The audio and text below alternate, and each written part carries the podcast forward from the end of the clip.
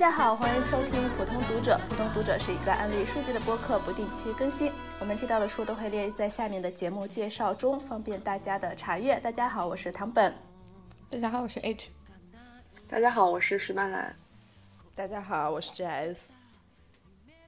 啊，我们又又过了一个月了，而且这一期终于 JS 回归了。然后，也上次有一次是是谁是曼婉没在还是还是怎么样？反正我们好像有好几次人都不齐，所以这期终于终于我们人齐了，耶！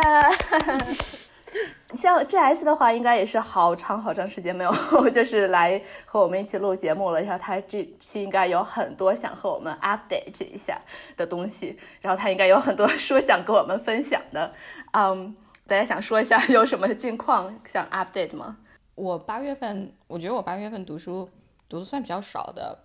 而且这个是比较令我意外的一件事情，因为我们公司放假放了一个一个星期，而且去了就是我婆婆家，然后我在我婆婆家读过很多书，就是是每次想到我我要去婆婆家的时候，就觉得是哦，我可以看书看一个礼拜这样子，但这一次就嗯没有看那么多书，所以就有点意外，然后就。觉得这一个星期放假的时间没有被充分的利用起来，啊，就就就是这个觉得有点意外。不过就是因为在佛罗里达比较热，所以大家都空调开的非常低，然后空调进进出出，我就感冒了，所以这也是我的借口吧。然后大家如果说今天你听到我鼻音比较重的话，就是因为还在康复当中。嗯，没有关系，我觉得大家如果今天听到。我说话的声音不是特别的，或者有点懒洋洋的话，就可以知道我是稍微有点宿醉的状态下和大家来录，来录节目中，所以就啊，大家多多包涵。哦，那我也要说一下，就如果我的声音听起来没啥精神，是因为我已经开始快困了。对，对，我们是在四个时区哈。对对，没错，真的是四个时区，然后好不容易只有这个这个点是是符合我们的时间的，才能录起来的这样子。那我也来就这个说一下，可能只有我的时间是最合适的，因为我这块是下午的时候，然后基本上每次我们录完节目，我都是出去吃晚饭或者去健身房这样一个状况，所以，然后就那个就是刚才这种精神方面，我非常希望能够把我现在感受到的这些 energy 送给大家，分发给大家，跟大家 share，因为我觉得我好像十年来没有。感觉到像现在这样如此的充满活力，这种充满活力的现象在于不仅就是工作上，然后我现在还在读一个学位，嗯，还有其他的这些 project 上面。会觉得有很多很多的创意，我都不知道我哪来那么多时间，读了很多书，约了很多会，然后并且 还开始自己写东西。就我觉得这也是我人生中头一次有非常多源源不断的灵感，然后想去把它给写下来。我想过为什么会这样子，呃，我觉得其中一个很重要的原因是在。过去的十年中，我是在一个 relationship 当中，然后并且结婚了。虽然我没有孩子，但是我就是和现在自己的状态相比，我能非常清醒的意识到，就是当你的生活只有你一个人做主，你只需要为你自己负责的时候，这是一个多么快乐、轻松。惬意的事情，它是能如何的 赋予你大量的能量？谢谢你的。我我觉得这个特别的不可思议。虽然就是我和我的伴侣，但现在是我的前妻，我们关系非常非常的好，我们的兴趣也非常非常相同。但是呢，每到周末，我们都会觉得特别的累，然后就是找各种借口不去出去，或者不去约朋友，或者。就反正就是赖在那块儿，懒在那块儿。但是就是自从我一个人，当然这中间经历了很长一段过程啊，因为这个分手肯定很痛苦的过程。然后但是到了现在的话，终于体会到就一个人生活是多么多么美好的一件事情。对，我觉得最重要的一点可能是在精神上，当你想到你不需要为任何一个人负责的时候，嗯，就是你没错，你的出行，什么时候睡觉，你什么时候起床。一切的一切，你都不需要跟任何人去商量。我觉得这种商量，或者是和别人协调啊，和别人协调。对，我觉得这种协调，其实在无形中会占据我们大量的这种 energy。非常懂，Yeah。可是，可是我觉得这个还是看人。就我之前我在结婚之前也是我一个人住，一个人住了很长好几年的时间，而且在上海就是一个也是充满了那个朝气活力的一个城市，然后事情很多，然后 但是我一个人住的时候就完全没有这个精力出门，就上完班回家就自己做点吃的，然后看看电视剧就睡觉了，然后每天就这样往复循环。之后到了周末的时候，也是会给自己找各种理由不出门，就是就我觉得就就是还看还是看人。我现在反而就是结了婚了，就反而比较愿意出门那种。可能就是到了周末的时候，我们两个人会坚持就鼓励对方出门，就一个人出门，另外一个人啊，对，有有一个搭子那样子，有个伴儿，可对，以就可以鼓励对方。就对，我觉得还是看人，但是一个人住确实是非常非常非常的好。呃，我现在还是有的时候，虽然说我们两个人关系非常非常的好，但是有的时候还是会想念说，就是啊，一个人住的时候那种安静、那种清醒，就不需要跟任何人交谈那种感觉，还是有的时候会回来。想到说啊，一个人住的时候也很好呀。对，我觉得我无法想象，就是重新一个人睡在一张床上是一个多么爽的事情。我我就想说，那我非常能够理解 G S 说的那点。就我要说，我跟呃我跟 H 一样，我也是，就是现在一个人住的话，周末我可能也不太出门，是因为我本身我觉得我周一到周五上班，我每天都在出门，所以我星期六、星期天我终于可以不出门了。但是因为我自己一个人，我会有我的自由，如果我想出门。的话，我也可以出出门这样子，可以说理解你们两个人的说法。但确实有时候像是有一些事情，我可能需要一个人一起，比如说我要去做运动或者是怎么样。那我一个人的话，肯定我不想去做。但如果一个有一个人可以和我一起做的话，然后两个人互相鼓励的话，那我就可以就说两个人一起。但这个不一定是要你们俩住在一起，可以是你的朋友或其他人。我们两个就说好，我们一定要那什么星期六、星期天的时候，我们要出去运动，然后健身或怎么样，然后可以一起去。这这也是可以的。曼兰呢？我跟 H 有点像，就是就呃，但但我跟唐贝也有点像。我觉得我就本质上是个懒人，就是不管是在有没有跟人在一起，我都是如此之懒。然后能不出门就不出门，大概是这样。是没错，是的。我刚才忽然就是说到这个，因为刚才 J S 在说的时候，我忽然就想问大家，就最近比较流行的那个十六人格的那个测试，然后我就很好奇，大家都是什么？都不是最近了吧？好几年前就。你是呃，最近最近又最近又开始，就是那个年轻人那一代，对他们现在不说星座了，他们现在都在说十六人人格。然后 I have no idea about that，我只知道我自己的，我不知道其他人的是是什么什么意义。就算我自己，我也不太知道我我自己这个是什么什么意义。But anyway，就大家是测出来是是艺人是爱人，就我其实很好奇，这个其实和你自己的 energy 的那个分。就是分布是有关的，是的，是的。然后刚才那个 G S 说完后，我觉得 G S 听起来是很很艺人的一个 性格，所以我就很好奇。我是 mediator，I N F P 吧，好像是我刚查。啊，我也是，我只知道我是 mediator。哦，是吗？我也是。对对对，我还没有测过这个，在约会的时候经常被问。但是 哦，真的吗？现现在有人开始用这个来作为一个约会指引，对对对对对对对，现在真的就是这样子。对，在在听的上面有很多人都会把自己的这个标在上面，呃，至少就是在柏林这个地区啊。那那下回那个 G S 测了之后，然后可以跟我们分享一下。我就说一句，我是那个 I N T P，什么逻逻辑型？Oh no，呀，我因为我女朋友专门教过我这个，所以我知道。然后他专门给我解释我每个单词代表什么，他就是非常他非常会猜别人的那个 MBTI 是什么。然后 I 跟 E 就是外倾跟内倾嘛，就大家可能都知道。对。然后 N 对应的是 S 吧，就是一个是喜欢讲实际的东西，有个习习惯讲概念上的东西。N 就是概念上的东西。然后 F 跟 T 就是一个是重情感 feeling，一个是重理理论逻辑。然后。P P 是啥来着？我哎，我这学艺不精。Perceiving，呃，是什么？他他这写的是 per perceiving。哦，对对对，P 就是那种现实生活中表现，就是这种人比较比较随性。然后 T 型的人格就是一定会列计划。对，就是大概是这样一个区别。我那天就在跟跟我女朋友聊说，哦，他做 PPT 一定会列提纲，根据提纲来做。然后我就是。我是 P 型的人格，我就无所谓，我就先做几张，然后慢慢慢慢整理出思路，然后再从头开始改，就是大概是这样子，就完全不一样。对，就是要一开始先就是开始做起来，做起来了之后慢慢发现自己对对对想想怎么怎么样。对对对，我们俩是一样的，哦我们果然果然是一样的。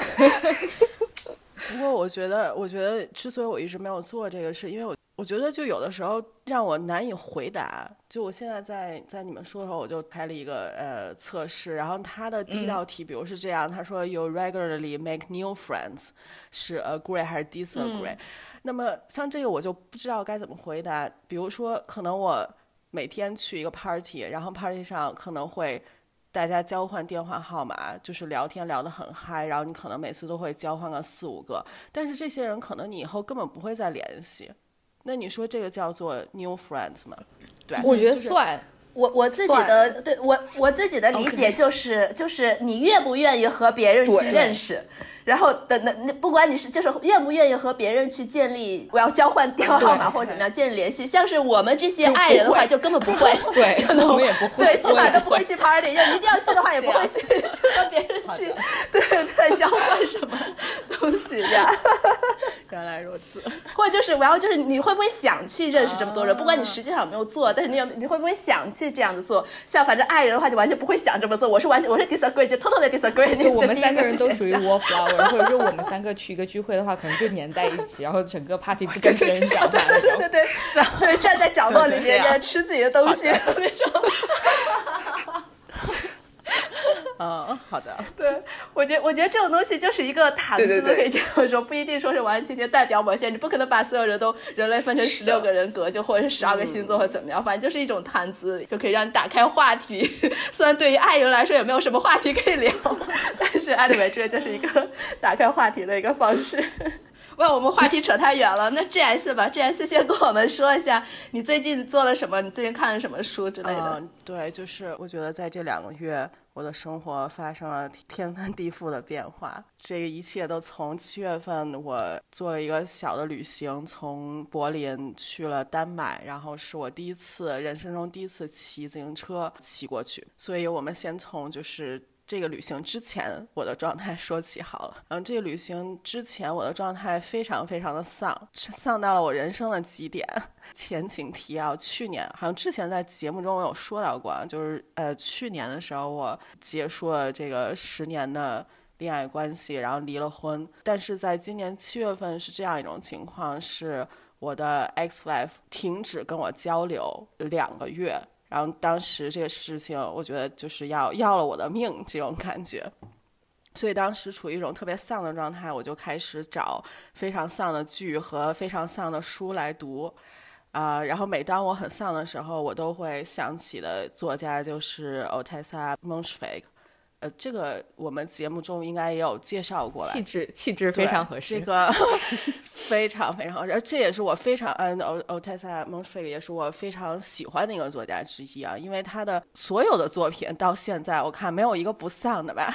然后他专门善于写这种很丧的人，无论是男女，无论什么年纪，并且他的文风也非常的丧。我觉得我之所以非常的喜欢他，是因为他可以把男男女女写的如此的，有时候让人会觉得反胃的、但是呢，你没有办法。不去爱他的主角，对。然后当时我在这个期间就找出了他的一些书来看，主要是重温他的书，然后重温了他的最初的一本中篇小说吧，《艾琳》。之所以这个重温这本书，就是想寻找这种同类人，就是看看哦，这世界上还有很多人和你一样，生活非常的不如意。嗯，然后在这个同时，我还重温了另外一本中篇小说，是 Nella Larson 的《Passing》。之前在节目中也有提到过，也有讲过吧？嗯，对，这两本书我是几乎是同时看的，因为它很短，就是都是在一两天内就翻完了。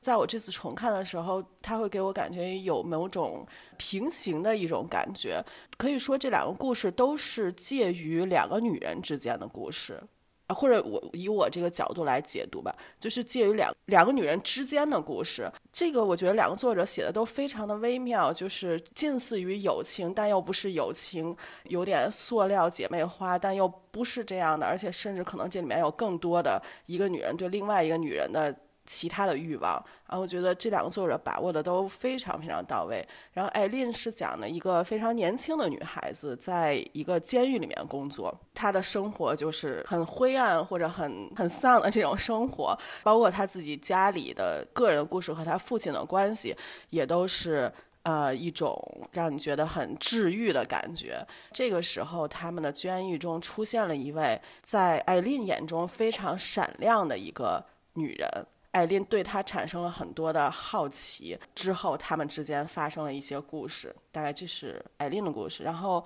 Passing 的故事是其中的女主，女主的名字我忘了。然后，呃，女主在一个非常偶然的机会下遇见了她童年时候的一个朋友，呃，Claire。这样他们又重新联系起来了。在这个时候，这个女主是一个已经结了婚并且有孩子的女性，而她的朋友虽然也是如此，但是生活的非常的自由。就在这个女主眼中，呃，所以这个女主带着一种既羡慕又嫉妒的心情，然后接近 Claire。然后他们之间最大的一个，或者是在 Passing 中谈论的最大的一个主题是，这两个人都是黑人，但是他们由于肤色较浅，所以可以再装扮成白人。所以是这个名字 passing 它的这个含义。当时我去看这两本书的时候，我觉得在某种程度上，这两本书中的两个女性，就是艾琳作为这本书的主角，然后 passing 中这个 Claire 的这个主角，都在某种程度上是我一个榜样，或者至少在那个时期，在我非常应该说什么，就是人人生低谷的时候，作为榜样出现在我面前。就是虽然这个 Otessa m o n s h f i k 特别的爱写这种非常没有希望，让你觉得非常。治愈的东西，但是我个人觉得艾琳的结尾是一个非常温暖的、非常让我感动的一个结尾。而 Passing 中的这个女主 Claire，她的结尾是这个历史的一个必然，就这里先就就不剧透了。但是我觉得 Claire 这个人物塑造的非常非常的成功，因为在某种程度上，她是一种非常贪婪的人，她想要生活中的全部，她既想要作为装扮成白人在当时那个年代获得的这种种的 privilege，呃，但同时他又想要他的这个 black community，这在当时是无法调和的。当然。这是一个社会问题，但是呢，这个人物却我觉得是一个非常野心勃勃的，他想要打破这些东西，他他非常的渴望，就两者都得到，所以在某种程度上，就这两个人，我觉得都给我带来了很多的安慰、勇气，在那个时期。总之，我从重新在翻的时候，让我更加注意到的是这种手法，我觉得很好。一会儿之后，我还会提到另外一本书，叫《Watching》。Women and girls，它都是一种什么呢？就是是一个女性作为主体，讲述她本身自己的故事，但同时她又在窥探着另外一个女性，在旁边一直在观察着另外一个女性啊。我觉得这个是我就是这次重看感觉到的，觉得非常非常呃有意思这样的一种角度的塑造。这一次说到这一点的话，让我想到另外一本小说，那个小说。我不是很喜欢，但他当年应该是得了芥川奖，然后他有英文版，中文翻译过来应该叫《穿紫色裙子的女人》，大大概是这个意思，可能英文版就什么 women woman in purple something 来的，skirt 还 purple dress，我记得 Jane Campbell 这本书也聊过蛮多次，对对对，他对他有聊过，是，然后呃刚才 Jazz 说的那个，我就想说，跟那个什么穿紫色裙子的女人的话，就完完全全就是你说的那种。有一个人，有一个女性，就一直一直在窥探的另外一个女性。但我不喜欢那个小说，就是它最后其实结尾也没怎么样，我就不知道他那个结尾到底想要把这个故事 lead to somewhere，然后我不知道他想去引领到哪个方向这样子。对，如果你要感兴趣的话，还你也可以就是把那本书找出来读一下，很短的一本一本小说呀。大家如果没有其他什么想说的话，那我们就下一位。曼兰先来聊一下，你这个月有什么想推荐的书？我这个月其实。因为工作实在是太忙了，所以我也没有读什么书，就简单跟大家分享一下。这一个月我读了一本叫做《我是谁》段义孚的自传这么一本书，它就是呃，我不知道大家知不知道段义孚，他就是人文主义地理学之父。这本书是嗯，很早之前我就想看了，但是一直没有看的原因是因为不是不喜欢他，而是因为。曾经非常非常的喜欢他，我论文用了他的理论，把自己读伤了，所以后来我就再也不想看到他了。但是这次中文版出来之后，我又看封面，我又觉得哦，这封面也太好看了吧！就是一扫传记类书籍设计的弊病，就设计的很优雅、很克制，而且是我最喜欢的蓝绿配色。然后内封还做了什么压凹烫蓝，就是他用那种横横竖竖的那种方格型的线条来象征段义夫人生和心理上的经纬线。就我看了这个设计，我就觉得。啊，不如我还是把它看掉吧。呃，这本书就是段先生他对自己生人生的一个回溯。然后此前我只看他的理论，我其实不了解他的人生，所以我读这本书才知道他为什么会成为后来那个世界主义者，那个人文地理学家。他本来是一个华裔，他出生在中国，然后后来随着外交官父亲移民到澳大利亚，然后还辗转于菲律宾、美国、英国等等。然后书中写到，段祺瑞其实是他的先叔祖，正是在段祺瑞的资助下，他的父亲才完成了学业，然后成为后来的外交官。呃，但是段义孚的回忆录并非是围绕这种宏大事件展开，更不是以线性为基础讲述他自己人生经历。他的自传其实就跟他的人一样，跟他的理论一样，都是围绕自己、围绕人展开的。就很多人会诟病他的人文主义地理学就缺乏脉络。但是段先生他自己说，他研究的是地理，也曾踏足无数的地方。但是他的人生，他的思想是一个由广阔的世界走向自我的这么一个过程。就一如他的人文主义地理学，并非研究这种客观的地形地貌，而是以人为核心，关注人的体验。他强调的是，空间被赋予了意义之后，就成为了一个地方，而这个地方正是由个人的感受、知觉跟观念构筑起来的。哦，读这本《我是谁》这个自传的时候，我感受到的是跟他的其他著作的一种一脉相承的阅读体验，就不是说他写的东西特别特别的有脉络，或者说特别特别的就经历了什么各种各样大事件。第一感受是，这是一次美学上的浸润跟滋养。因为他写到他喜欢无机物的环境，就比如说沙漠，比如说冰山，比如荒原，而且他说他尤其喜欢纯净的矿物，或者在阳光下亮晶晶的东西。就书中有一段写到，我觉得很神奇，就是写他他小时候有起床气，他们家的保姆啊妈妈就会哄他跟他弟弟起床，给弟弟就是画一个画，然后弟弟就会开心，就不会有起床气了。但是对他来说没有用，所以他奶妈就做了一个特别有创造性的事情，他就。呃，晚上睡觉的时候就往烟灰缸里面倒水，然后早上起来这个烟灰缸里面水就结成冰了，然后在段衣服要醒就将醒未醒的那一瞬间，他就啪的一下把这个烟灰缸里面的冰块倒出来，然后在他眼前一闪，然后他就醒了，我就觉得特别特别的可爱，就完完全全戳中我的点。然后我就觉得这个奶妈的的的 真的很有想象力，还有读到他就写他家里面唯一的一件完全装饰性的东西就是蒂凡尼的那个水晶苹果，因为他就喜欢观察这个阳光下这个苹果那种光芒。然后我就觉得他的文字就是从头到尾都给我一种渗透着 queerness 的这种感觉。这个 queerness 不是说性取向，而是一种。跟别人不一样的纹理，就意志的纹理，就洁净透亮、冷静一般，就是思辨性与诗性并存。他确实不是理论性非常非常强的那种学者，但是我觉得他的书就是可以可以当文学或者哲学来看。我非常推荐，就单纯当做传记别有趣味，因为他确实会 cue 到当时的一些大人物跟历史，然后当做文学读也是非常好的一个作品。这本书就是我，我有在豆瓣上看到很多人 mark，然后我我没有注意到它是新出了中文版，然后之后我去读了一点那个英文版，就开头，我觉得还是蛮好看的。确实，我真的好喜欢那个冰雕那个部分，所以我读的时候我就觉 觉得好想自己也搞一个。呃，那接下来 H 呢？H 这个月读了什么？嗯，这个月我一直觉得我在读大家都已经非常熟知的书。有一些已经名声在外，但是我一直都没有读过的书啊，所以这样讲起来，我八月也算比较成功吧，就读了一些 backlist。其中一本呢，就是《All the Light We Cannot See》，作者是 Anthony Doerr，中文译本叫做《所有我们看不见的光》。用一句话来概括的话，可能讲的就是在二战时期的法国，一个纳粹男孩，一个失明的女孩和一颗。传奇的钻石的故事展开来讲呢，我就给大家讲一下那个摘要梗概。女主角叫做 Marie Lore，她六岁的时候失明，在自然历史博物馆工作的父亲为她制作了一个迷你的小镇，让她通过触摸熟悉自己居住的街道。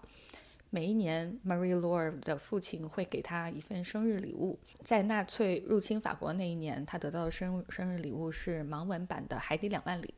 啊，这本书会在后面书的后面也作为比较重要的一个道具出现。他父亲在自然历史博物馆里面是修锁的匠人。在纳粹入侵的时候，馆长把馆藏里面最具传奇色彩的、最宝贵的一颗钻石复制了几份，然后分别给了几位员工，说：“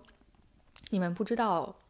你自己的这一颗宝石是不是真的，但是你们必须像对待真的宝石一样去对待你手里的那一颗。”然后，马瑞洛和父亲就一起逃出巴黎，去投奔父亲的叔叔，也就是马瑞洛的叔公。他的名字叫 Etienne。Etienne 和 Marilo 的爷爷呢是兄弟，他们两个人都经历过一战，但是只有 Etienne 活了下来。然后失去兄弟让他受到了巨大的打击，他从此就非常害怕出门，嗯，有时候还会产生可怕的幻觉。Etienne 有一个管家叫 Manic 女士，这人物很多。嗯，Marilla 的爸爸。给他们的新家和街道呢，又做了一个模型，还是让马瑞罗能够方便认识自己的新的地方。然后他的爸爸因为被人看到丈量建筑，所以就被举报了，怀疑是叛国罪。然后他的爸爸就被逮捕了。然后从此，他马瑞罗就和一天和麦奈克女士相依为命。然后故事的另外一条线呢，主人公叫做 Werner。Werner 的和姐姐在孤儿院长大，他和姐姐呢经常在夜里面偷偷的收听不被纳粹允许的电台节目，其中有一个是用法语播报的少儿的科学节目。这档节目对姐弟俩都产生了非常重要的影响。然后 Werner 他对收音机非常在行，修遍了附近的收音机，小有名气。有一天，他就被叫到纳粹军官家里面去修收音机，然后获得了军官的赏识，并且鼓励他去纳粹学校。还给他吃了一块蛋糕。那个时候他是第一次吃蛋糕。他回到孤儿院之后，就把自己和姐姐的收音机砸了，然后并且加入了纳粹的学校。书的大体是这两条故事线，然后每一条故事线里面有许多主要人物和次要人物，人物非常多。如果我们把这一条故事线想成一棵树的树干的话，里面的人物就是树枝和树叶，然后这两条故事线。这两棵树，它们的树枝和树叶最终会交错在一起，它的过程也一定会非常让你动容。这本书是二零一四年出版，而且当时获得了普利策小说，非常有名。因为我对二战背景的故事是非常不感兴趣，所以大家当时怎么说这本书好，我都没有阅读的欲望。一直到有一天，我在纽约州的水牛城。逛一家二手书店的时候，跟店员聊起来，然后我就问他说：“你最近看过什么书？你特别值得推荐的？”然后他就说：“最近特别喜欢的书就是这一本《All the Light We Cannot See》。”然后他说他也不喜欢就是二战背景的故事，但是这个故事不是关于二战，而且故事非常的感人，是他近两年读过最喜欢的一本书。然后我想说这么高的评价，然后就终于让我有了阅读的欲望。所以这一次我回到婆婆家的时候。嗯，看到书架上面正好有这本书，所以我就拿起来看了。虽然我不能说我非常非常喜欢这本书吧，但是确实是属于我比较喜欢的那一类。它是有回甘的那一类，就是你可以在读完了之后可以细细去想，因为有很多值得你咀嚼、值得你去反省、去思考的呃一些细节。它确实不是一本关于二战的小说，它也不是一本。二战背景下的爱情小说，但是它是一本历史巨浪之下每一个个人经历，在残酷的大环境之下，人与人之间的信任、温存、相互鼓励和勇气这样子的一本小说。虽然说它是五百多页，就不是很短，但是它的结构或者它讲述的方式，我觉得还蛮有趣的。就是它的每个章节里面有很多小的小的章节。然后每一个章节可能就是最多的时候是三页、三四页这样子，就是你可以在很短的时间之内读完一个一个特写，然后你可以把书放下，其实然后去做别的事情，然后再回来的时候可以去读另外一个特写。就是它讲述的形式是因为可能人多，所以说它讲述结构比较的碎片化，但是你可以把整个故事连起来，还是非常的流畅。而且我觉得就这样子的讲述的方式也是嗯很容易让人接受。把一个宏大的呃历史剪成一个一个小碎片，然后让你自己拼贴起来，我觉得还非常容易让人接受的。五百页很快就很快就过去了。啊，对，然后电影马上就要出来了，所以大家如果说想要在看电影之前看书的话，我还是蛮推荐这本书，大家可以读一下。大家有看过这本书吗？我就是看到那个页数，页数就有点担心。但确实，我跟 H 有一个同之前有一个同样的疑虑，就是他是讲二战的，然后我就一开始会觉得啊，不是特别的想看。但是你又说它其实五百页很快过去了，就我觉得对我个人来说，这种大部头特别影响我阅读速度，就是它的章节。如果它章节特别特别的长，我就很容易放弃。如果它的章节是没错没错适中或者稍短，我就很容易就是骗自己就吹，就让我一个一个就是就一张一张读下去。啊，我觉得我可能不会看这个书，但是可能会去看一下电影。嗯嗯嗯嗯嗯，我觉得我也是。而且我觉得 我我不知道为什么，不知道你们什么感觉，就是我在夏天的时候不想看长篇的东西，就是我也看不进去长篇的东西。我觉得长篇的非常的适合冬天看，那种你你沉浸在故事当中，然后一沉沉好几天。这种我觉得在夏天、夏天、秋天，我这种感觉，我觉得和这个季节是格格不入的，在我这儿，所以我就是看的所有的都是短片和中片。我觉得像是我之前在加拿大的时候，也是因为冬天很长嘛，夏天很短，就很想出去。还是夏天那种，呃，就是温暖的那个那个阳光啊什么就比较少。然后等我搬到 中中南部的时候，那个夏天又也不算很长，但是夏天真的好热，完全不想出去。我就很想就是躺呃躺在家里什么都不做，因为特别炎热，然后就。看一个长篇小说，我要算这这这对今年夏天我倒没有看什么长篇小说，但我有那个那个欲望想要去看一些长篇小说，就很慵懒的那个感觉，你什么都不用做的，又很又很热，你就躺在家里，所以就也是很适合读长篇小说的这种感觉。对，然后我之前也是和 J.S 一样，我觉得大不同应该留在冬天秋冬的时候。最近有改观，所以我觉得像在夏天的时候去读长篇特别长的那个篇幅的话，其实你就可以。就我觉得就像是就是出游的一个伴侣，就我会拿着那个书就到处走。比如说我在车里面的时候，别人在开车，我就可以在后座翻书。尤其像这本书，我觉得特别合适，它就是可以，你可以在书里面进进出出。你可以拿起，你可以放下，呃，很快可以再再次进入。所以说，你可以拿着这本书到处到处走。你出门的时候也可以带着，然后你闲的时候就可以翻两页，然后就可以读完一个特写，这样子就觉得是，就对我来说，这本书感觉就是一个当时一个星期的那种旅游伴侣。OK，嗯，好，那下来就该呃轮到我了。我的话，这这个月也是没有什么读太多东西，然后也是上班比较忙。首先，我想先推荐一部比较一本比较薄的书，嗯，是波伏娃的，名字叫做《A Very Easy Death》，然后中它有中文版，呃，翻译叫做《安详辞世》。我买的这个版的这个版本的话是 Alice Smith 作序的，所以我就买了这本书。然后主要是想看那个 Alice Smith 写的序。然后到后面看完之后，我觉得我自己是非常喜欢这本书。它不是一个小说，它是可以算是一个 essay，可以算是一个散文。我记得呃，二零二一年的时候，我在节目上推荐过，对 Inseparable，它有呃中文版叫形影不离。当时是这个是一个小说，但是也是根据他自己的亲身经历，然后写他自己童年好友之间的这种关系以及。好友最后离世的这种这么一个故事，当时我读完后，其实我就对波伏娃写他这种自己的事情，然后写一些比较私人的这种写作就很感兴趣，不管是 essay 也好，不管是小说也好，而且我很喜欢他的那个文风，所以我就读了这本《A Very Easy Death》。而这本书的话，它主要是写波伏娃照顾他生病的妈妈，一直到他妈妈离开人世这么一一段经历吧。然后他书其实非常非常的薄，然后我觉得真的是他把很多的那种感情，很纠结一些感情，然后可以浓缩成。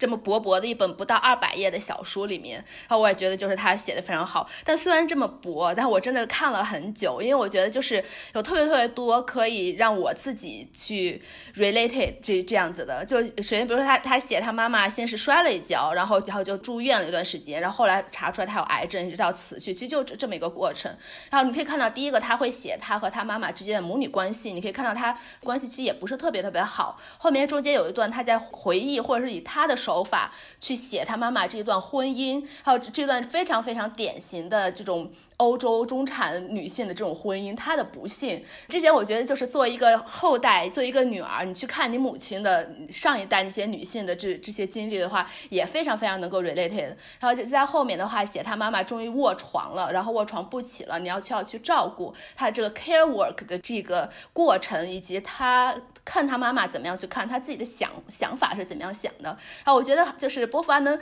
稍微好一点，她起码有一个姐姐妹妹，她有个 sister，他们两个起码可以 share 这个 care work，她可以 share 这个 emotion 这种东西。当在读后在想说，作为一个独生子女这一代，你要面临着你父母也会经历同样的事情的话，你会怎么办？然后你要怎么样承受去面对这些事情？对，所以我就自己是非常非常喜欢这本书，还有它的文风也非常好。反正我读的这一版的翻译，我知道它有好几个版的翻译，我我我忘了这个版的翻译是谁翻译的吧？anyway，它翻译也翻译的很好，就很推荐大家呃去看。我觉得非常的被安利到，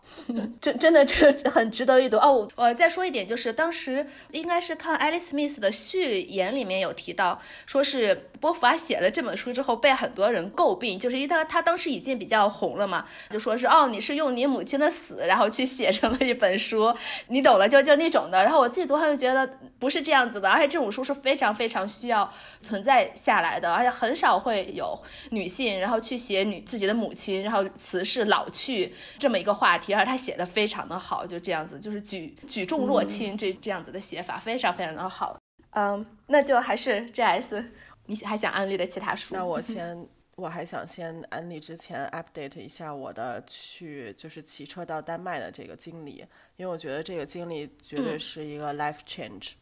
啊，对于我来说，嗯，也没准能给大家带来一些启发。首先从柏林到。哥本哈根，这是一个非常经典的骑行线路，总共骑下来是七天到八天。然后你每天骑的话，大概是 七十公里左右。但是我因为没有那么多的假期，所以呢，我就骑了四天，就是没有骑到哥本哈根，只是骑到了丹麦。但是我每天骑的公里数会多一点，然后我大概会骑将近一百公里左右。你骑几个小时？我想问，因为你说公里，我其实没有概念。啊，骑六个小时以上。加上休息，对，所以呢，就是一个我特别想跟大家说的，就是在这个期间，我把普通读者过去的往期全都听了一遍，然后呃，带来了很多很多的乐趣。因为就是骑车，大家的习惯不一样，有些人是不愿意听任何东西，呃，我是有的时候不听，但有的时候会愿意听这个嗯播客，然后或者是音乐。一个我还有一档播客特别的想推荐，要不然这个那我简单说一下吧。嗯，就这两个播客，其中的一个它是讲的那个三岛由纪夫的《丰饶之海》四部曲，其中的一个嘉宾是在日本学宗教学的一个女生，所以她有这样的一个宗教背景。呃，我觉得讲的特别特别的有意思。然后它一共有两期。因为我非常的喜欢三岛，所以听了以后就是我还记得，就是听到最后的时候，因为都有剧透，就是如果是不是大家都看过那个《丰饶丰饶之海》四部曲啊？我没有，我看了两本啊。那我先不剧透了，因为我觉得《丰饶之海》四部曲真的是一气呵成，它的结尾和开头遥遥相呼应，非常完美的诠释了就是佛教的这种。嗯，就是那种空，一切都是虚幻，大概有点这种感觉吧。对，然后那个我当时在路上骑车，然后就是听完了这个呃他们的这个播客的结尾，他们也谈到了这个事情。我当时骑过的是一片湖泊，就没有任何的人，但是有非常非常多的鸟，水鸟，然后你就看见这些水鸟就站在。水中白鹭啊之类的这种有很多我叫不上名字，然后看他们就站在水中看着自己的倒影。作为我作为一个人类在旁边观看，觉得非常非常之美。但是这些鸟类是浑然不知的，就是这种感觉。这个我觉得都特别的三岛。然后就是嗯，总之就是这是我很想推荐的一个。如果你们对，然后另外一个我特别想推荐的那个。女友疗法，对，好像是这个这个名字。就两个女生生活在美国，比我们要不定期更新的多得多。呃，他们主要就是谈他们在那边的一些生活，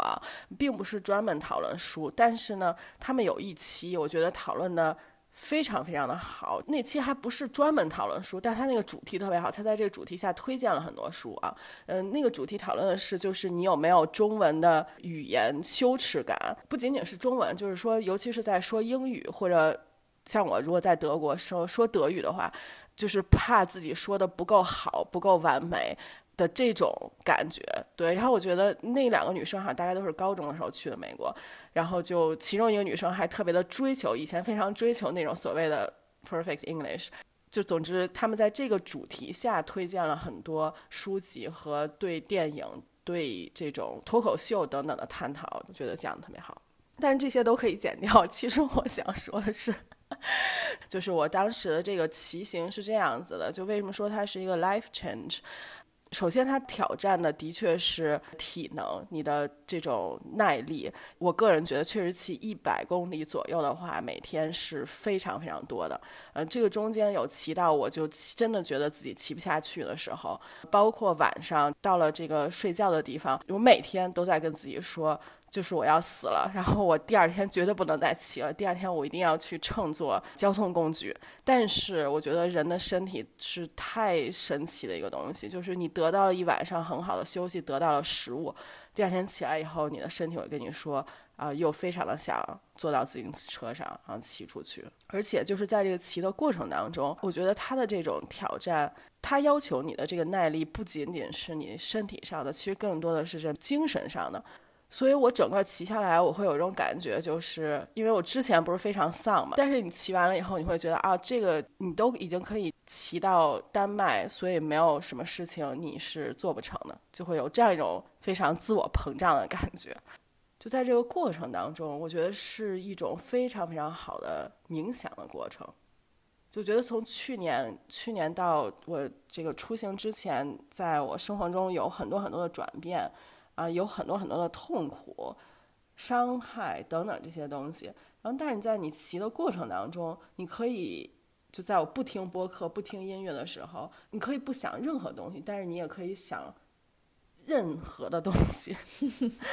就是这个过程，我觉得特别的神奇。因为之前我的状态，你们可以想象，就我每天在家里，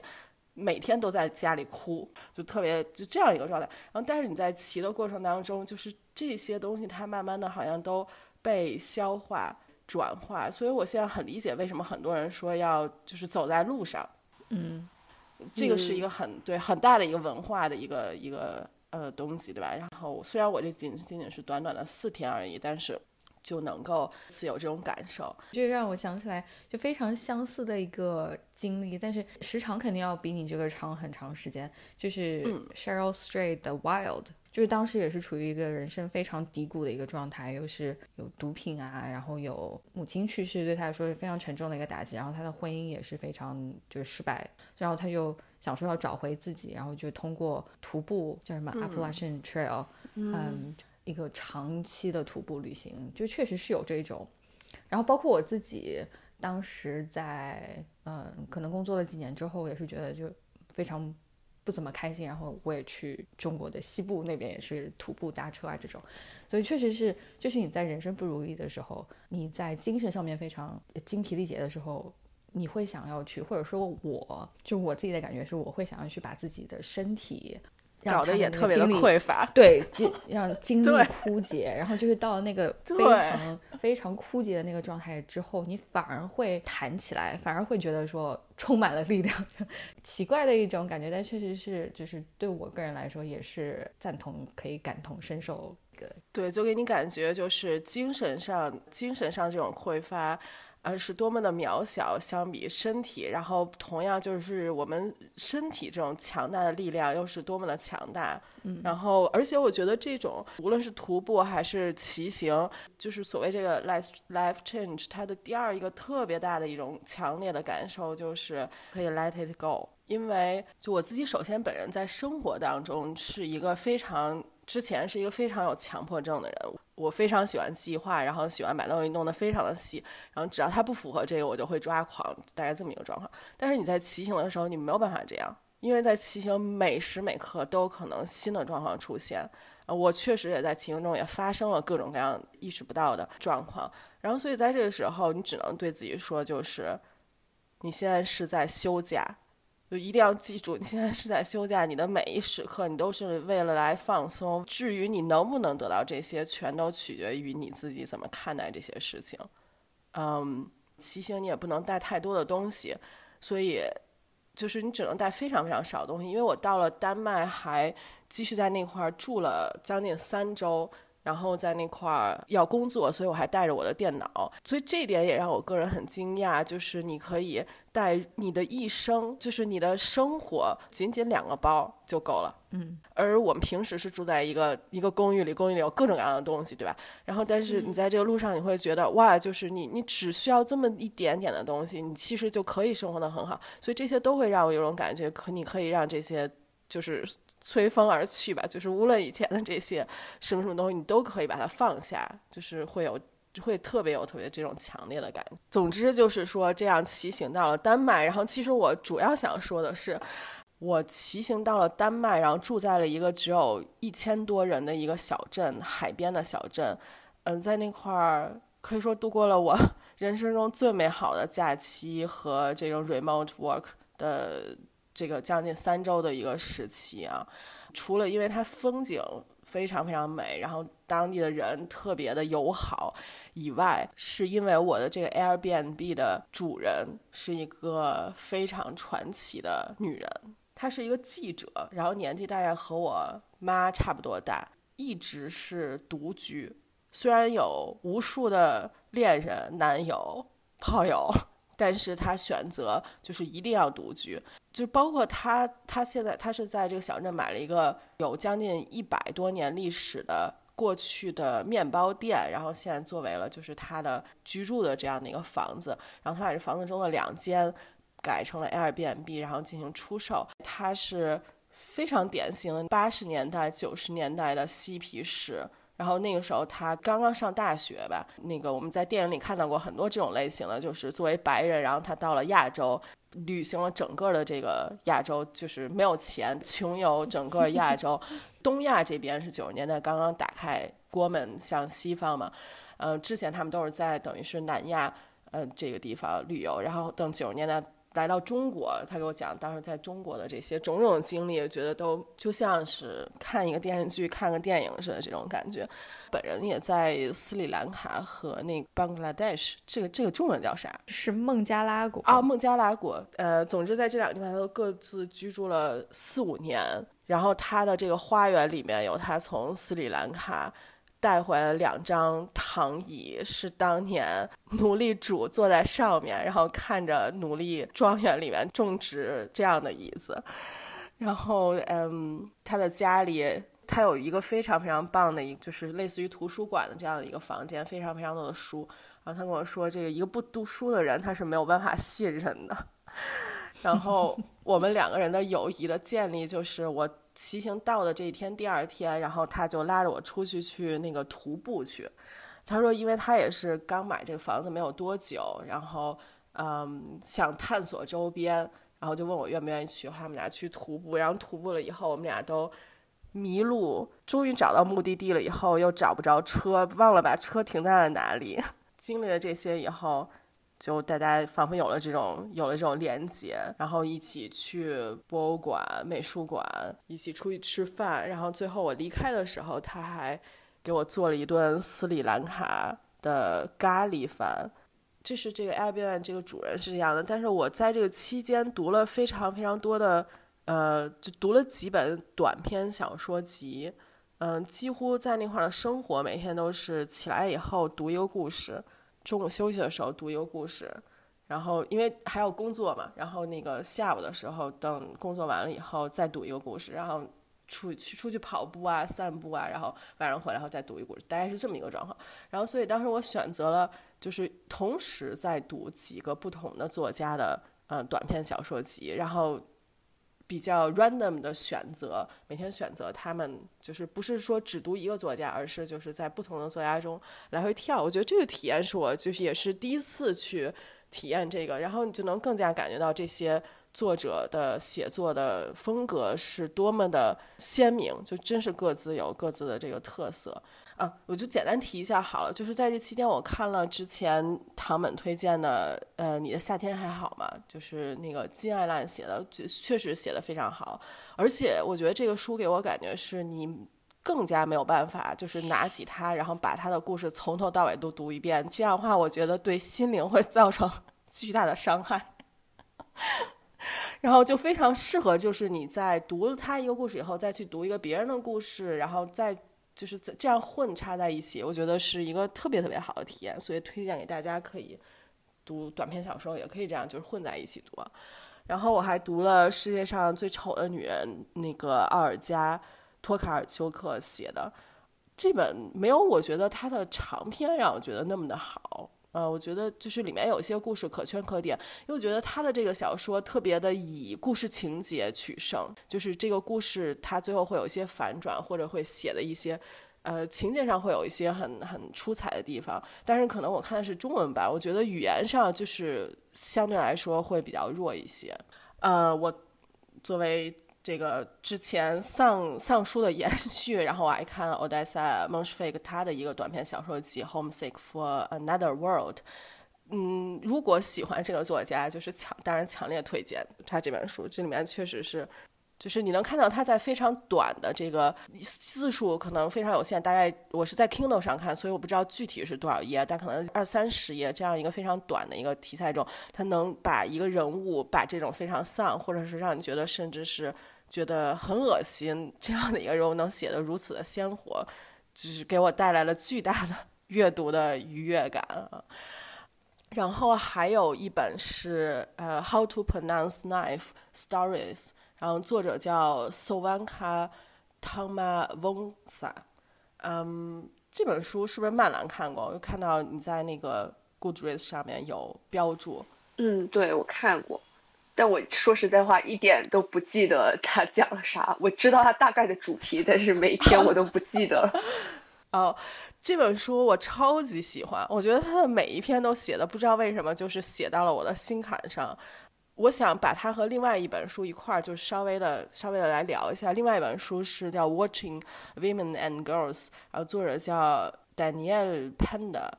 嗯，这两个作者好像一个是英国人，一个是。美国人吧，或者是或者是澳大利亚人，我现在有点忘了，但是就总之是两个不同的英语国家的人。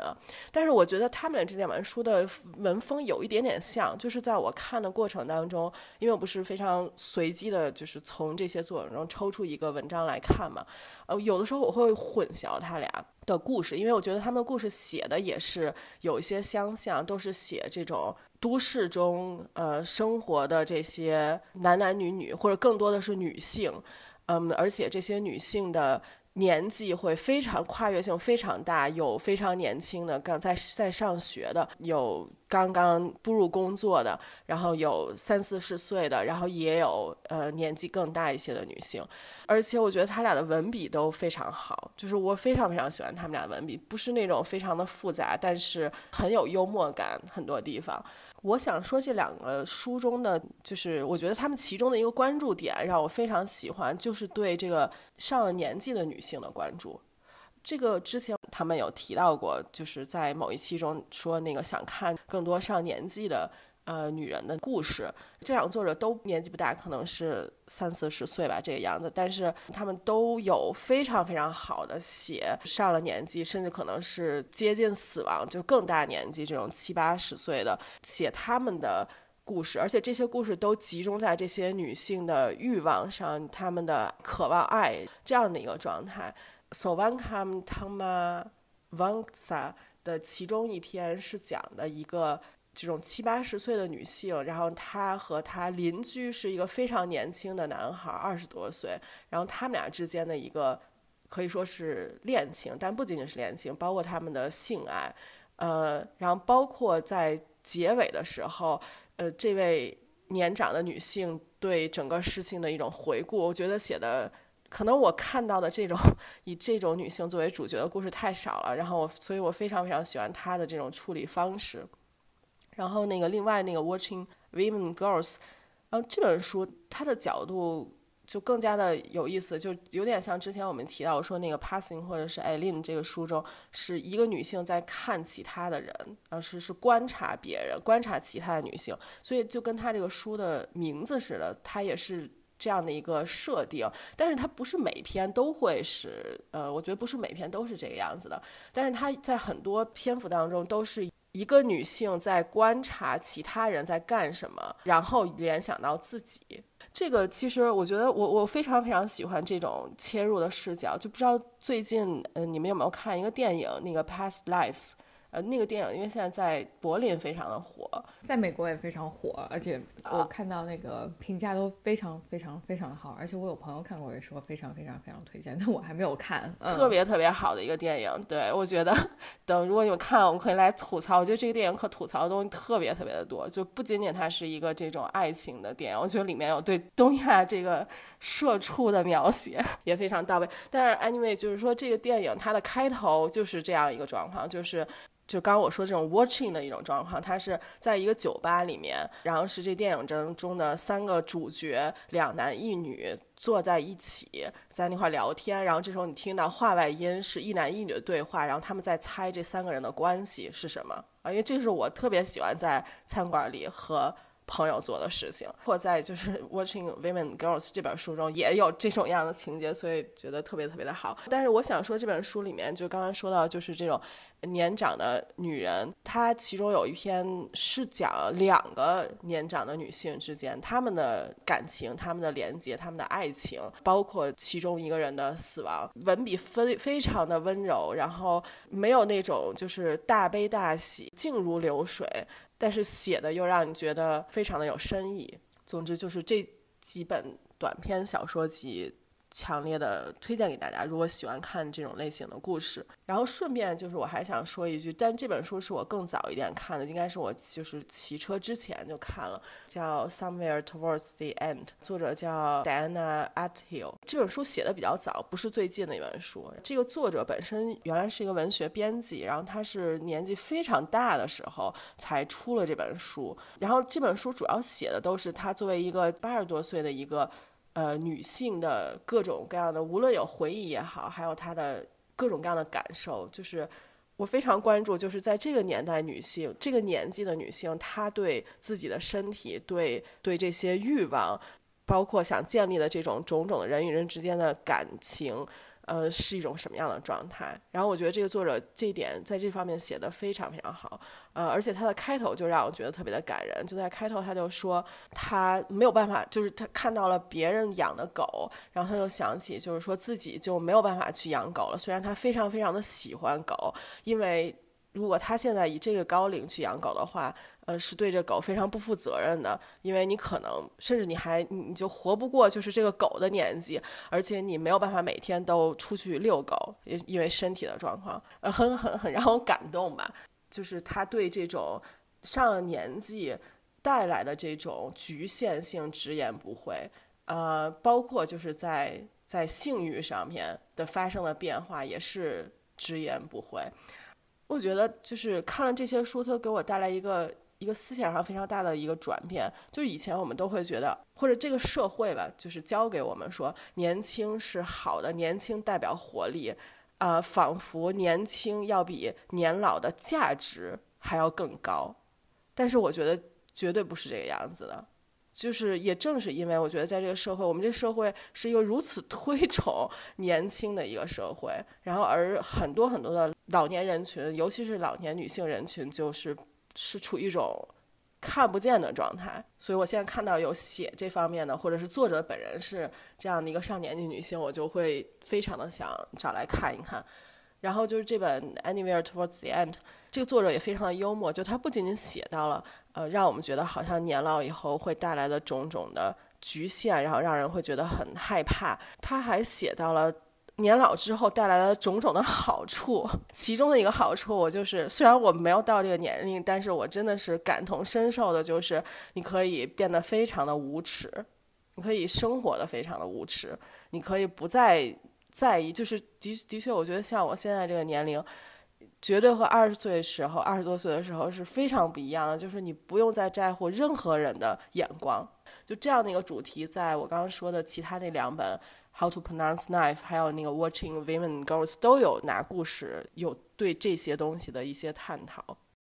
那本呃，Somewhere Towards the End，right？It's not anywhere towards 啊，对对，Somewhere Towards the End，对对对，right？对，我就想说那个书听起来挺名字挺熟悉的，然后我刚搜了一下，发现呀，我去年其实看过这个，但是我不是很喜欢他的写作风格，因为我也是知道他是那个写老年的体验的，所以我就拿去翻了一下，但我没有翻完，整体感觉对我来说吸引不是特别大，所以我就没有读完这本书。啊，我还挺喜欢他的那种文风的。就是我觉得还挺就娓娓道来的这种感觉，我我觉得这而且这里面就是那作者是个英国人，就他后面其实有一些挺英式的幽默的，而且还有这本书，我觉得呃他给我展现了一种就是老年女性的群像，因为他在那个书中不仅讲自己的故事，他还就提到自己的朋友圈其他人的一些状况，他的朋友圈也都是这种上年纪的女性。啊，就是你会看到每个人都是非常不一样，不是说这个七八十岁的女人都是这样，不是有些人甚至也会为自己的年龄而焦虑，或者是为死亡而焦虑。对，所以我还挺喜欢这本书的。啊，这本书有中文版，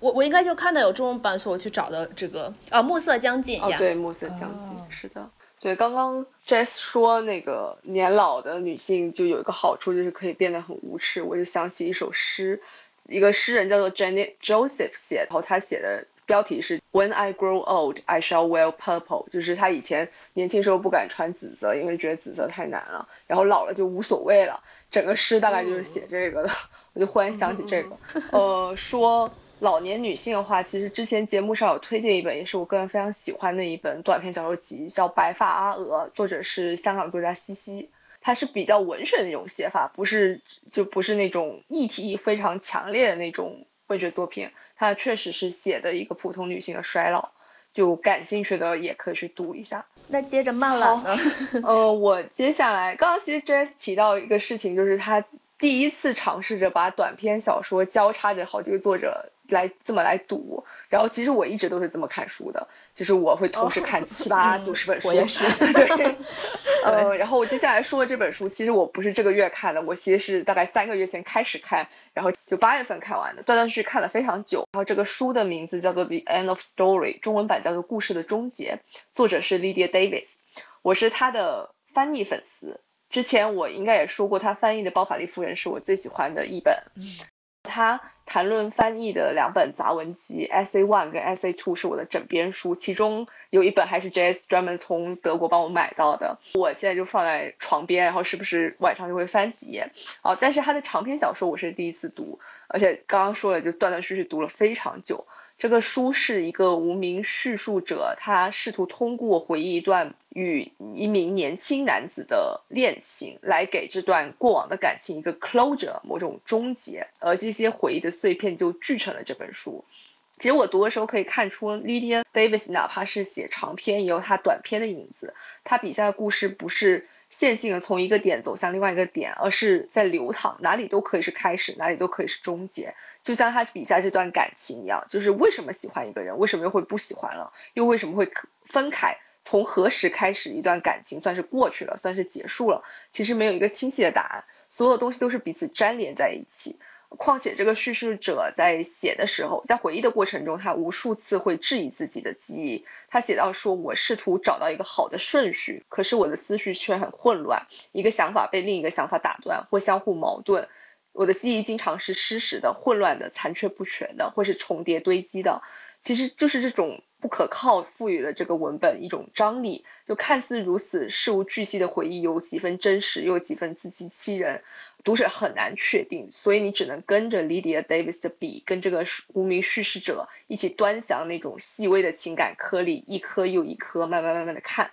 就从书中细节可以看到，这个无名叙事者应该是一个高知分子，一个老师，一个文学家，一个翻译家。其实这个身份就跟 Lydia Davis 本身有很多很多的重叠。就这一层面上，虚构跟非虚构的界限又暧昧不清。所以我读的时候会经常想到埃尔诺。就他们两个作家，其实哪怕是在写激烈的情感，也是抽离的，也会跟自己本身保持一段距离，跟这个文字保持一段距离。如果我形容艾尔诺的文风用一个词的话，我会用精准；但是如果形容 Lydia，我会用 subtle。就是我觉得这就是我爱他的一个原因。就很多作者会写出非常漂亮、精美的句子，引人入胜的情节，但是他没有形成独一无二的文风，他们的文字没有那种节奏。而 Lydia Davis 不一样，他不论写什么，你随便翻开一页，你就会沉浸在他的节奏里面，就是。化成灰我都认得这个句子是他写的那种感觉，就呃我没有读过中文版，所以我不知道这个中文版怎么样。就但是他的用词不难，就如果看过他翻译的作品，会知道他是用词非常简洁的那种译者，所以其实他的作品也是一样，就不是特别难。然后非常推荐大家去读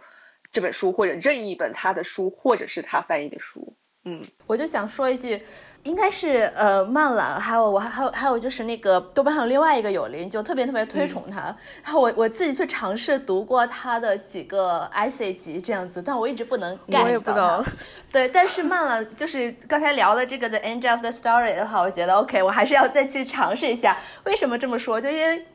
我重读了之前曼了特别喜欢的李斯佩克朵，我也是不能 get 到它，呃，但是我去重读了一个另外一个版本的翻译，就嗯，它翻译成那个 Stream of Life，呃，应该就是之前你说的那个什么啊，我不知道这个西班牙语怎么念，什么 a v 吧，好像是。A g r i v i v a o k 对的一个另外一个译本，然后那个译本译的非常非常美，然后这时候我才就是 get 到，就是 李斯佩克朵的他的那个文风和他那个写作方式，所以我就想说，嗯，好，我再去那个把这个 end of story 然后借来再去读一下，再去尝试一下，看我能不能去 get 到。它确实不是每个人都会喜欢的类型，就这本书我印象中出版挺多年了，但是在国内的风评就没有特别特别的好。说到李斯佩克朵。我前段时间从图书馆借了那个《The Hour of Star》，啊，我们之前讲过《星辰时刻》，星辰时刻。然后，对，我记得我们以前好像在节目里面就聊到过，就是说，哦，我一开始读了一些，就是一翻开来就停不下那种，就他就特别絮絮叨叨，但是他翻译的特别好嘛，我就一直很想读下去，但是就没读完。没读完之后呢，就放了很长时间，然后前段时间又想起来要去，就去图书馆借，然后借到那个版本是他新的一本。然后我就从头开始看，我就觉得我读不下去。呃，就新的那个译本，它翻译的就没有之前我读的那个版本的翻译来的流畅，来的絮絮叨叨。我可能就就真的确实就是译本也会，真的是有成就，也不是说成就一个作品，就是会影响到作品，然后会影响到就是你如何向英语读者介绍这个作家，可能就是就是会有这种感觉。所以说后来。这个新的译本我读不下去，然后我又去找了之前我读的那个译本，再去读的时候觉得啊，对，就是这个调子，就这个才读得下去，读得舒服那种。确实，嗯，就分享一下这样子。然后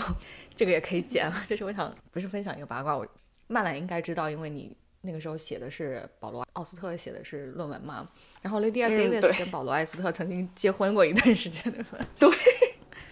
我我看的时候，我一直脑补这个年轻的跟他借过钱，然后一直没还他，然后跟别的女的搭讪的这个男的，就是保罗。对对，没错。OK，呃，那那个呃，H 呢？H 好，到我接下来有什么想推荐的？对，呃，我刚才也说，就是在八月份的时候一直在读一些。Backlist 就是大家都已经非常熟知的，就很有名的一些作品。另外一本呢，就是叫做《杀女》，作者是日本的安部公房。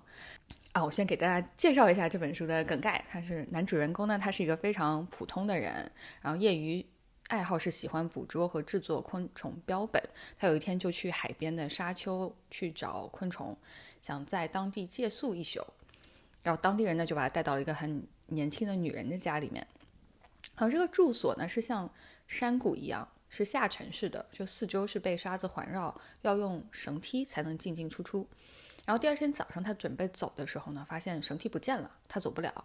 肯定是邻居忘记了带那个梯子过来。然后女人就喊他帮忙清沙子，那沙子沾到的地方呢，时间一长就会烂掉，包括人的皮肤也是。所以说，如果沾上了沙子不及时处理的话，就会遭到腐坏。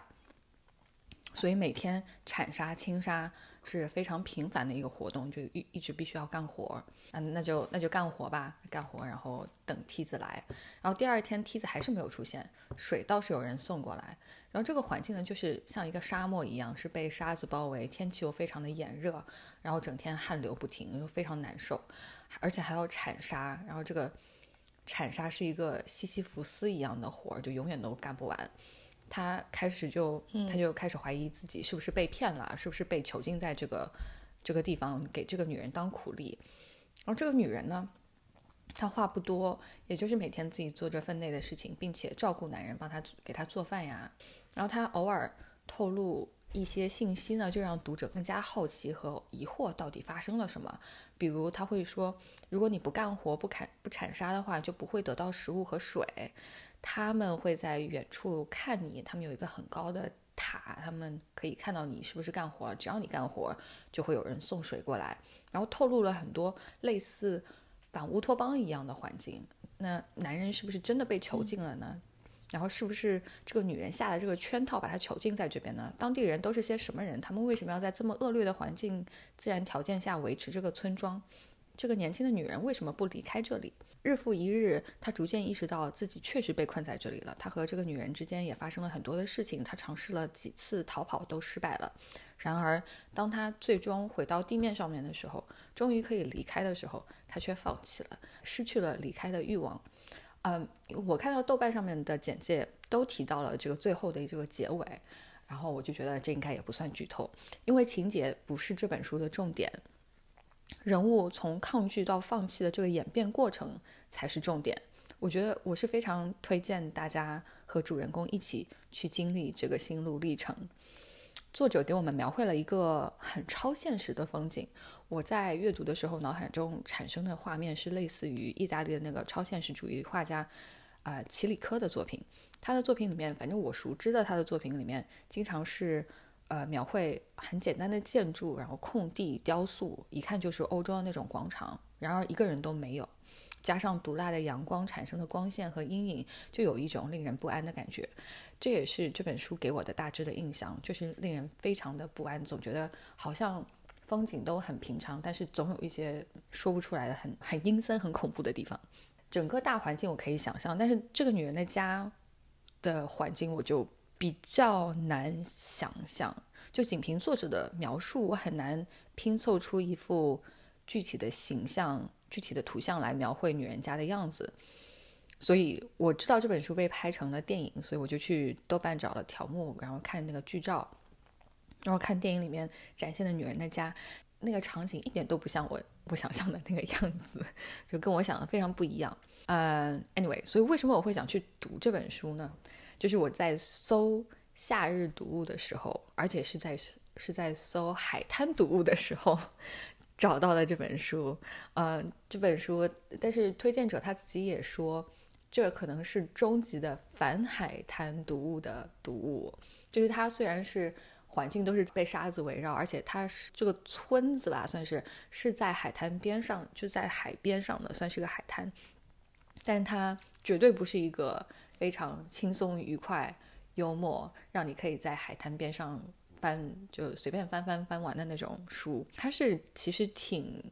很有悬念，是一开始的时候它就是一个就是寻人启事，就说这个男人失踪了，然后去采访他们的那个同事，就说啊这个人怎么怎么怎么样，很奇怪啊怎么，然后。我们就进入他的那个视角，说他去海边去抓虫子，可以吸引你去读下去。到底发生了什么？到底这是一个什么样的环境？为什么会有这么多奇怪的事情发生？他到底是不是被囚禁了？这样子，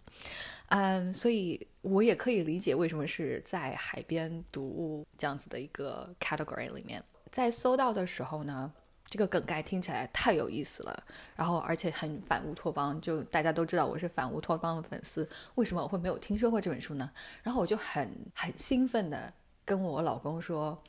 哎，有这样一本书，你有没有有没有看过？”他说。我当然看过，这是一本很有名的书。我很奇怪，你居然没有听说过，所以我就觉得，哦，是我孤陋寡闻了。然后我就用上上下班通勤的时间读完了它，我都没有等到去海边，我就用上下班通勤的时间读完了它。然后我读完的时候，也就觉得是比较喜欢，就我没有说是出乎意料的喜欢，就是我是觉得是在我期待范围之内的，然后觉得是比较喜欢。结尾我是特别特别喜欢的，然后这本书可以让大家有很多反思反省，就所谓存在主义小说吧，就思考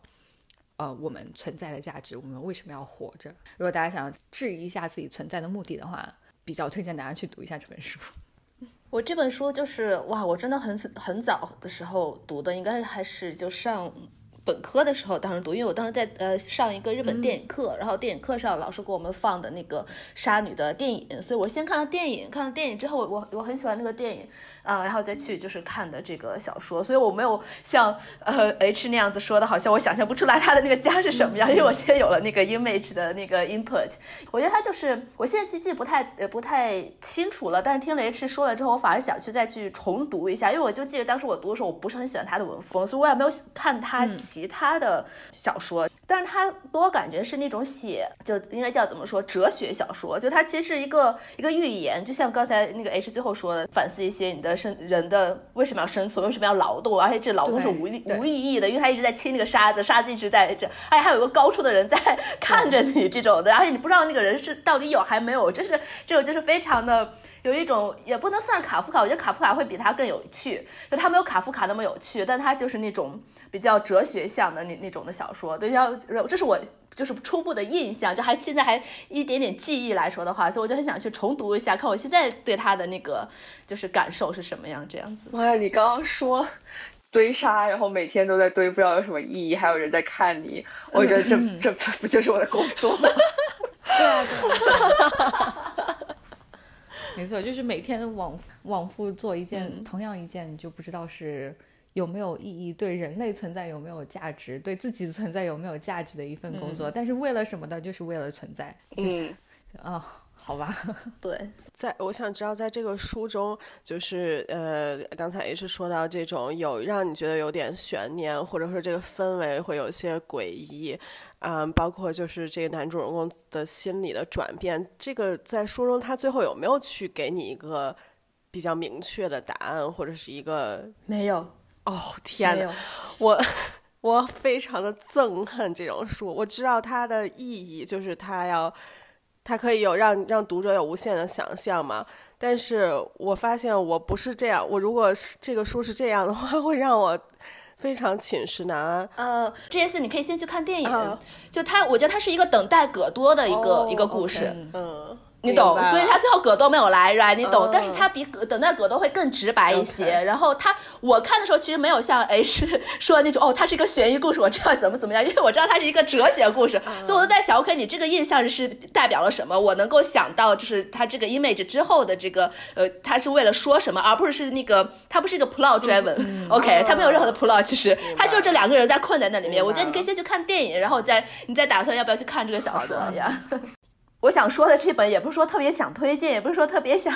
有太多想聊，只是因为大家正好都读了，所以我就有起个头，想和大家一起来讨论一下。那么就是最近非常非常火的这本《Yellow Face》，然后是作者是 R F Kwong，Right？Yeah。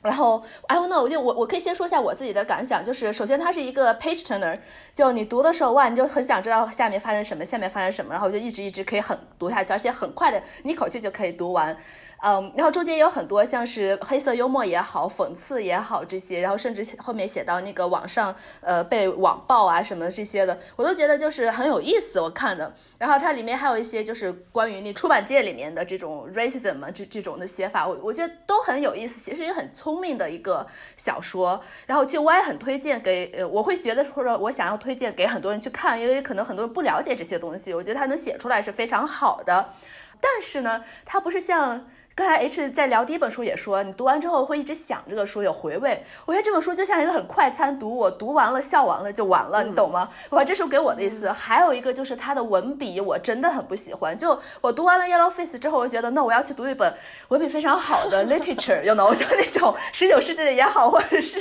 二十世纪初期的也好，就写的非常非常好的 literature，比如说像是什么追忆似水年华那种的，就慢悠悠的。对，也还有就是慢悠悠的，不要这么快。然后就是让我可以进入，然后再加上我可以去体体验、去咀嚼它的这个文字，它又给我引起这种欲望。然后我就觉得我读的是一个很快的一个畅销书，这样子没错，它是给我们了很多想法和讨论的东西，但它就是一本畅销书。嗯，我要也值得读，对，这是我我的印象，所以我很好奇大家是怎么样想的。我知道 H 是最开始想要聊这本书，H 最先读完的。因为我确实是蛮喜欢这本书，就是原因也是因为就是它非常 plot driven，然后就是很读完了之后非常有快感，可以一直一直一直读下去，确实就像吃爆米花一样，就停不下来。我我也就是觉得，我完完全全对于它是一个畅销书这个 status 完全没有任何的反感。我就觉得这是一本我蛮喜欢的书，我很喜欢它的故事，我很喜欢它讲故事的节奏，因为非常的快，所以对我来说，我看完了是一个非常满意感觉的一本书。就我对它没有那种什么我想要有很好的文笔啊那种期望。我我去读这本书就是因为它的那个 plot，可能期待期待的关系，我觉得我是对这本书还蛮满意的，蛮喜欢的。嗯嗯哼，曼兰呢？曼兰也看了，我。觉得这个作家非常的聪明，就是他能想出这么多设定，包括他其他的小说。我读完的第一个感觉就是它确实是一个 page turner。就我当时是属于一个完全读不下其他书的状态，然后啊，然后当时 H 推荐了那期，第二天或者是当天晚上，应该是第二天晚上，我就下载了，然后一夜之间就读完了，就真的是停不下来。它确实是有那种。电视剧般的节奏，然后就每一节每一节每一节每一节，你就是忍不住会读下去。然后我个人是觉得它后面有一点太 repetitive 了，就是那种每一次就开始浅浅发疯，然后又深深发疯，然后平静，然后浅浅发疯，就是每一次都是 对，大概是这样子。然后我后来就有点不耐烦，我觉得稍微再砍短一点，或许会更好。啊，I don't know。然后。他确实文笔不是不是特别好，但我个人真的没有强求，因为我看过他的其他书，所以我对他的文笔就没有没有很高期待，就是我就图一个设定跟一个情节去看它。我觉得我可能看书就会划分的很清楚，就当然你能两者都给我就很就更好了，但是你只有其中一种，我就不会强求你有另外一种。就看我在什么时候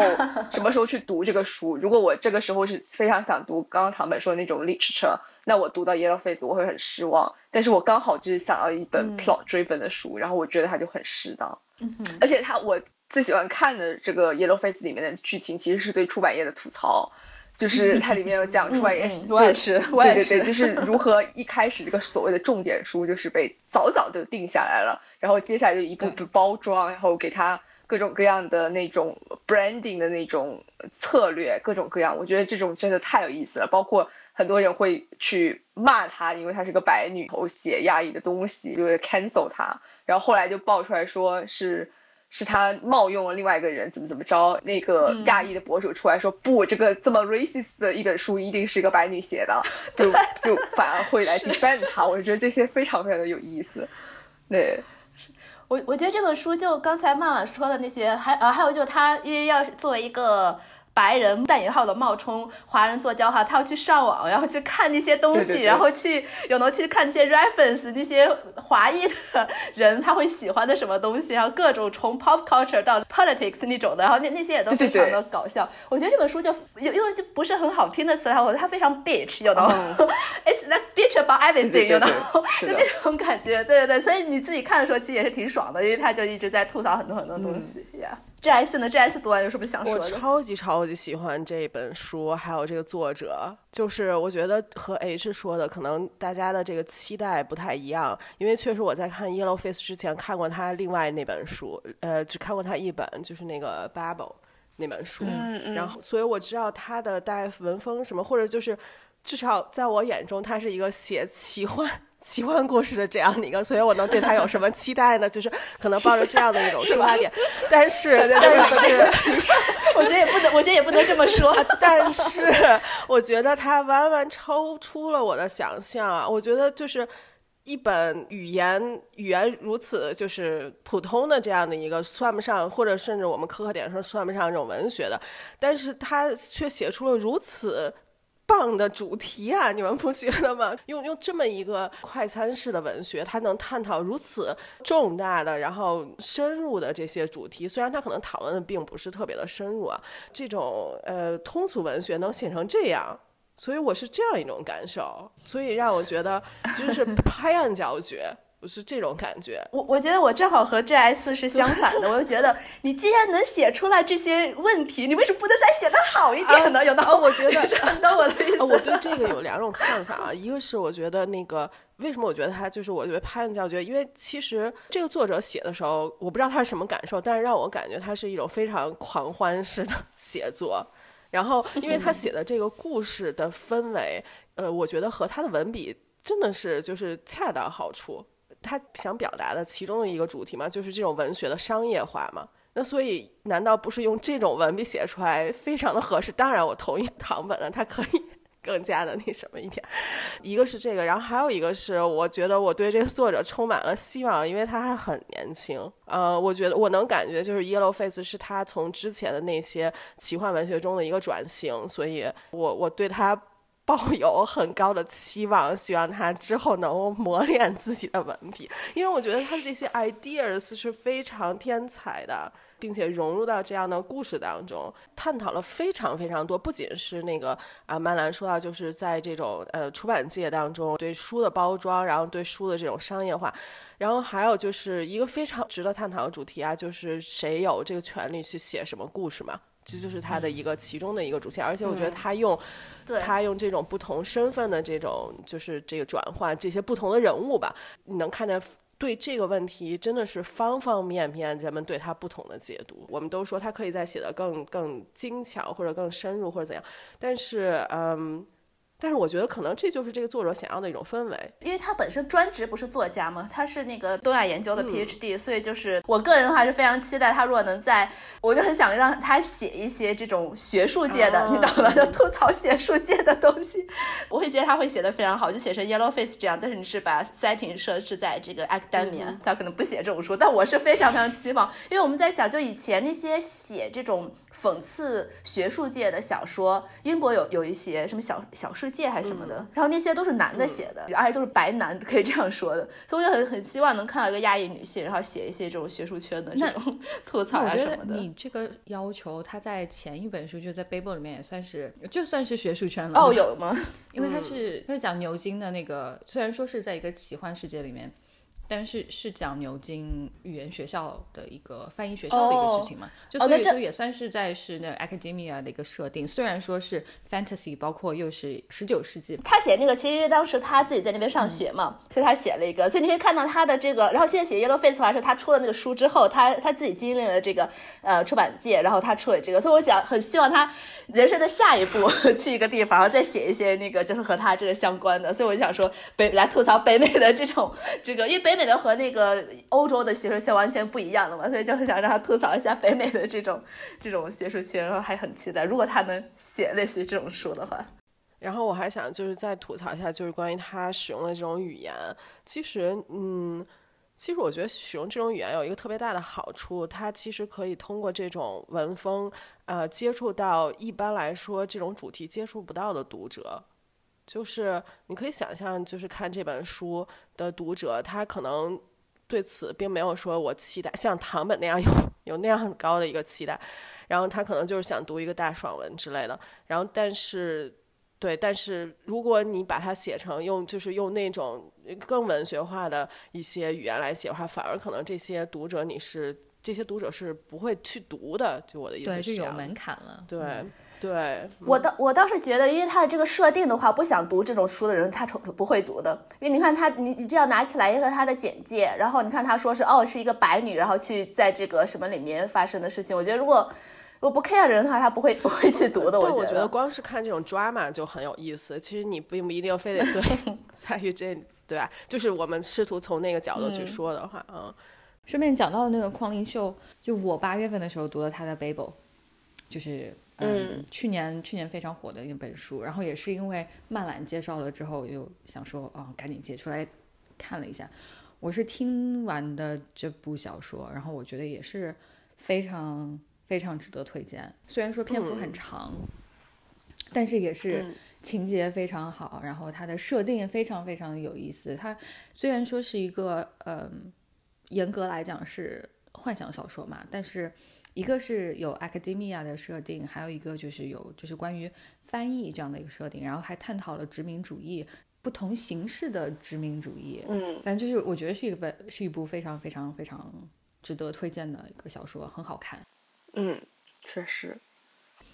哦，我最后还想说一下，就是嗯呃，这算是广告，也算不是一个广告吧。就是我我收到了一个编辑的来信，就是问说有没有兴趣，嗯、读一下呃新翻译出版了一本书，叫做《女人的事》，然后就问我说有没有这个兴趣读一下，因为他看我读了嗯、他的英文版，然后就似乎我们主播里面都没有什么兴趣，所以我就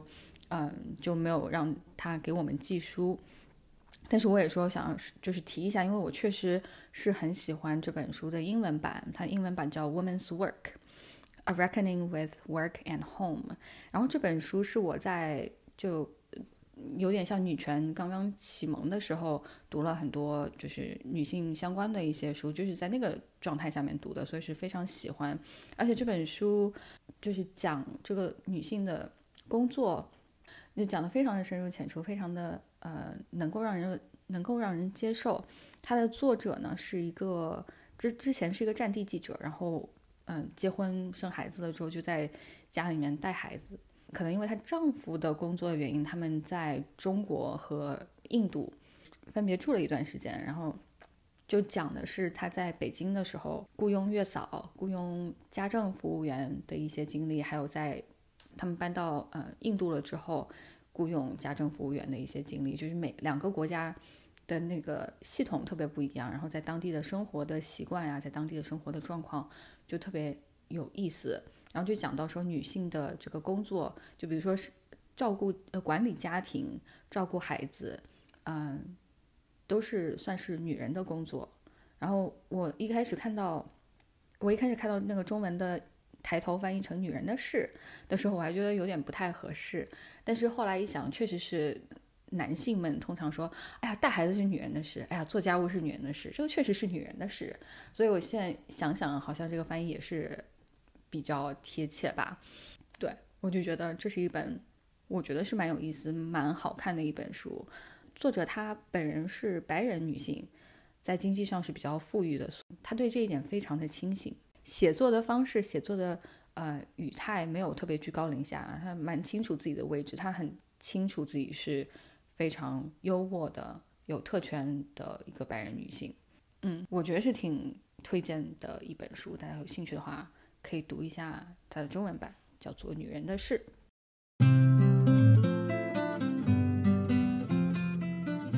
呃，那我们就结尾了。好，以上就是我们八月份的呃一些总结，还有一你为什么些。八月份那么不确定？我在想是，因为我们也有好好一些人没有来，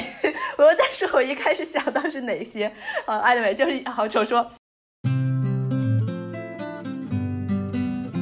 呃，以上就是我们八月份的呃读书和生活的总结。然后其实因为时间限制，我们还有很多想分享的，还没有来得及分享，尤其 GS 还有很多想分享的，好，我们留到下一期，然后我们可以再和大家继续分享。那么我们下期见，拜拜拜拜拜拜。